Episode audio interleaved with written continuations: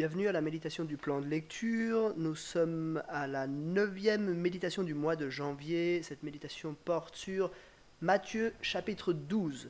Je vais donc lire l'évangile selon Matthieu chapitre 12. À cette époque-là, Jésus traversa des champs de blé le jour de sabbat. Ses disciples qui avaient faim se mirent à arracher des épis et à manger. À cette vue, les pharisiens lui dirent Regarde, tes disciples font ce qu'il n'est pas permis de faire pendant le sabbat. Mais Jésus leur répondit N'avez-vous pas lu ce qu'a fait David lorsqu'il a eu faim, lui et ses compagnons? Il est entré dans la maison de Dieu et a mangé les pains consacrés que ni lui ni ses compagnons n'avaient le droit de manger et qui étaient réservés aux prêtres seuls. Ou n'avez-vous pas lu dans la loi que les jours de sabbat, les prêtres violent le sabbat dans le temple sans se rendre coupables Or, je vous le dis, il y a ici plus grand que le temple. Si vous saviez ce que signifie je désire la bonté et non les sacrifices, vous n'auriez pas condamné des, innocents. En effet, le Fils de l'homme est le Seigneur du sabbat. Jésus partit de là et entra dans la synagogue. Il se trouvait un homme qui avait la main paralysée. Ils demandèrent à Jésus Est-il permis de faire une guérison le jour du sabbat? C'était afin de pouvoir l'accuser. Il leur répondit Lequel de vous s'il n'a qu'une brebis et qu'elle tombe dans un trou le jour du sabbat, n'ira pas la retirer de là. Or, un homme vaut beaucoup plus qu'une brebis. Il est donc permis de faire du bien le jour de sabbat, les jours de sabbat. Alors il dit à l'homme, Tends la main. Il la tendit, et elle devint saine comme l'autre. Les pharisiens sortirent et tinrent conseil sur les moyens de le faire mourir. Jésus le sut et s'éloigna de là. Une grande foule le suivit. Il guérit tous les malades et leur recommanda sévèrement de ne pas le faire connaître, afin que s'accomplisse ce que le prophète Ésaïe avait annoncé. Voici mon serviteur que j'ai choisi, mon bien-aimé qui a toute mon, approbation. Je mettrai mon esprit sur lui et il annoncera la justice aux nations. Il ne contestera pas, il ne criera pas, et personne n'entendra sa voix dans les rues. Il ne cassera pas le roseau abîmé et n'éteindra pas la mèche qui fume encore jusqu'à ce qu'il ait fait triompher la justice. Les nations espéreront en son nom. Alors on lui amena un démoniaque aveugle et muet, et il le guérit de sorte que le muet parlait et voyait. Toute la foule disait étonnée, N'est-ce pas là le fils de David? Lorsque les pharisiens entendirent cela, ils dirent, Cet homme ne chasse les démons que par Belzébul, le prince des démons. Comme Jésus connaissait leurs pensées, il leur dit Tout royaume confronté à des luttes internes est dévasté, et aucune ville ou famille, confrontée à des luttes internes ne peut subsister. Si Satan chasse Satan, il lutte contre lui-même. Comment donc son royaume subsistera-t-il? Et si moi je chasse les démons par Belzébul, vos disciples, par qui les chassent-ils? C'est pourquoi ils seront eux-mêmes vos juges. Mais si c'est par l'Esprit de Dieu que je chasse les démons, alors le royaume de Dieu est venu jusqu'à vous. Ou encore, comment quelqu'un peut-il entrer dans la maison d'un homme fort et piller ses biens s'il n'a pas d'abord attaché cet homme fort? Alors seulement il pillera sa maison. Celui qui n'est pas avec moi est contre moi, et celui qui ne rassemble pas avec moi disperse. C'est pourquoi je vous dis, tout péché, tout blasphème sera pardonné aux hommes, mais le blasphème contre l'Esprit ne leur sera pas pardonné.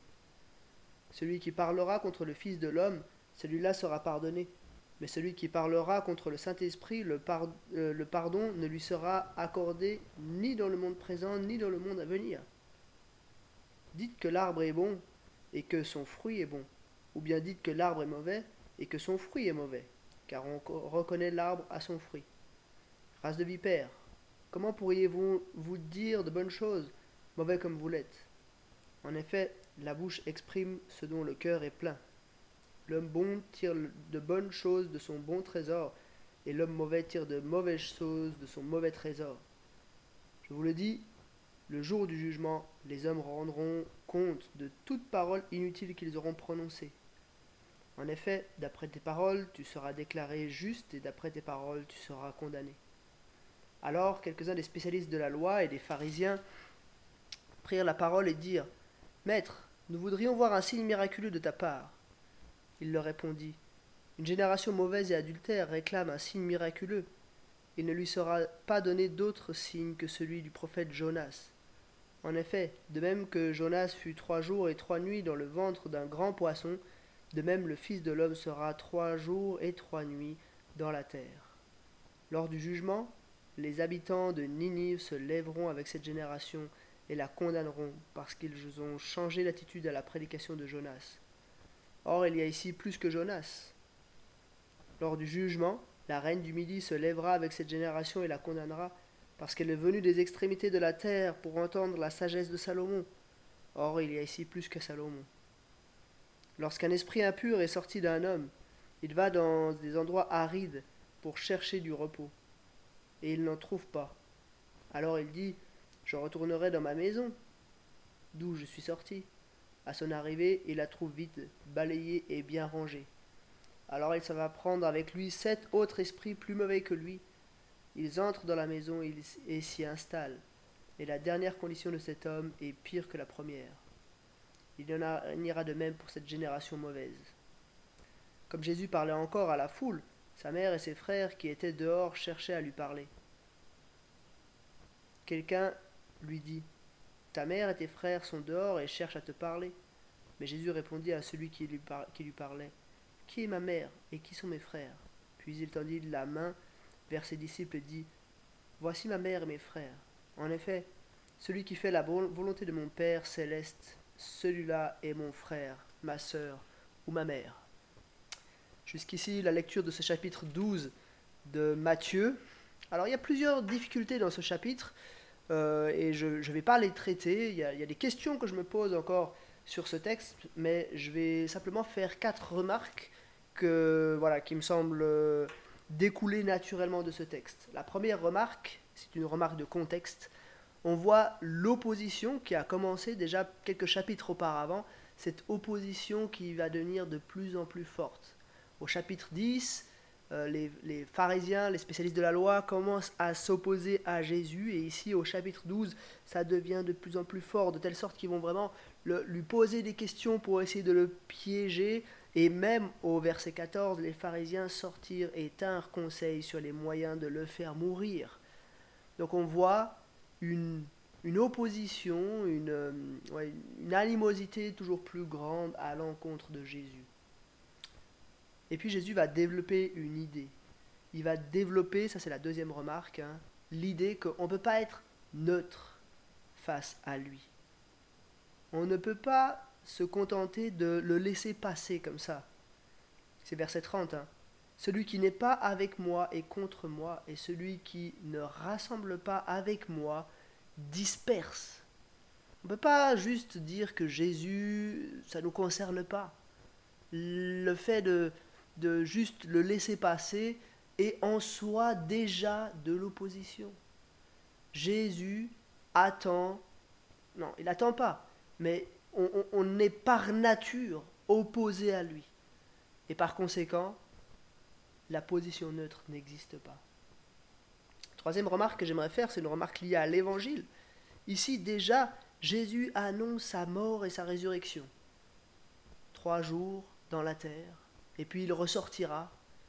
Bien sûr, c'est encore pas très compréhensible, mais tout de même, on voit que Jésus suit un plan précis il ne, découvre pas sa vie au fur et à mesure, mais il suit un plan précis.